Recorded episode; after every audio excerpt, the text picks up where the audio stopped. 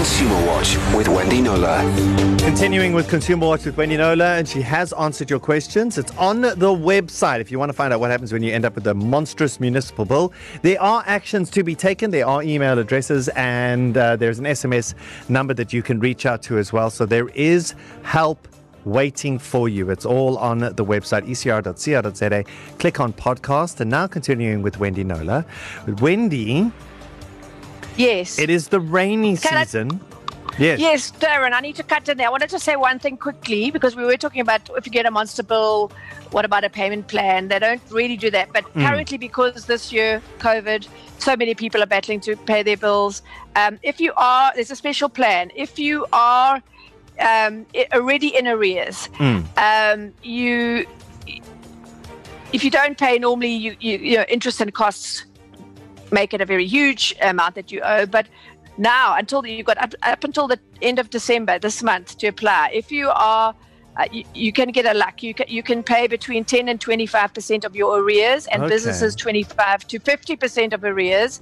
Customers with debt of ninety days and older will see all the interest on their bills written off, but the interest will be reinstated if you default on the payment plan that they're going to give you. Okay. So it, it's a special COVID 19 thing. Make contact with the municipality if you're already in arrears Yeah. before the end of the month, and um, there is a deal. They will cut you some slack. All right. That's good to know. Now, But- this is the but one then you've got to stick to the plan. Yes. Now, moving on. the rainy season is upon us. A number of complaints to the Office of the Ombudsman for Short-Term Insurance is bracing itself for a spike of complaints from distressed homeowners whose uh, building insurance claims are going to be rejected. What's up with that? Yeah, well, I mean, I thought it was time. Yes, we, we're uh, rainy season, Durban. People who've lived in the city for a while will remember the collapsed boundary walls and all the rest in the in the hectic storms. Last year alone, the ombudsman for short-term insurance dealt with 1,800 cases of rejected building insurance claims. Right, so. Quick one, what to do. I spoke recently to Peter Nkuna, who's the senior assistant ombudsman for the um, OSTI, the Ombudsman for Short-Term Insurance, and he said most of those c- complaints about ho- home insurance complaints have to do with roofs. Okay, he says they are exposed to natural em- elements. They take a hammering. So if you start seeing evidence of roof problems like those horrible little streaks of water down your walls, hmm. get it checked out because you know what happens. Why these things get rejected?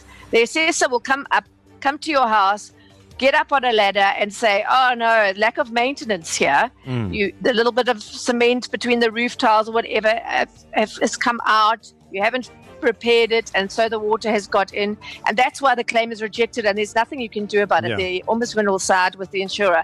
So I said to him, "But how? You don't even see your roof most of the time. How do you maintain your roof? What does maintaining your roof entail?" And he said every 18 months ago and make that every 12 months if you live in humid areas on the coast, and that would be Durban.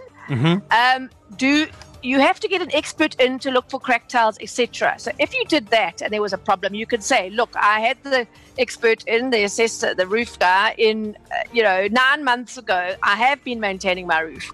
So you know, we with the weather is getting more and more hectic. I would say diarize it and just put it on your list of home maintenances. Yeah. Get that done. Get Yeah. someone to look at your roof. So that because that's the biggest, uh, the the most number of complaints Okay. around rejections is roofs, boundary walls. Make sure roof, roofs aren't undermining your wall. You have to maintain it.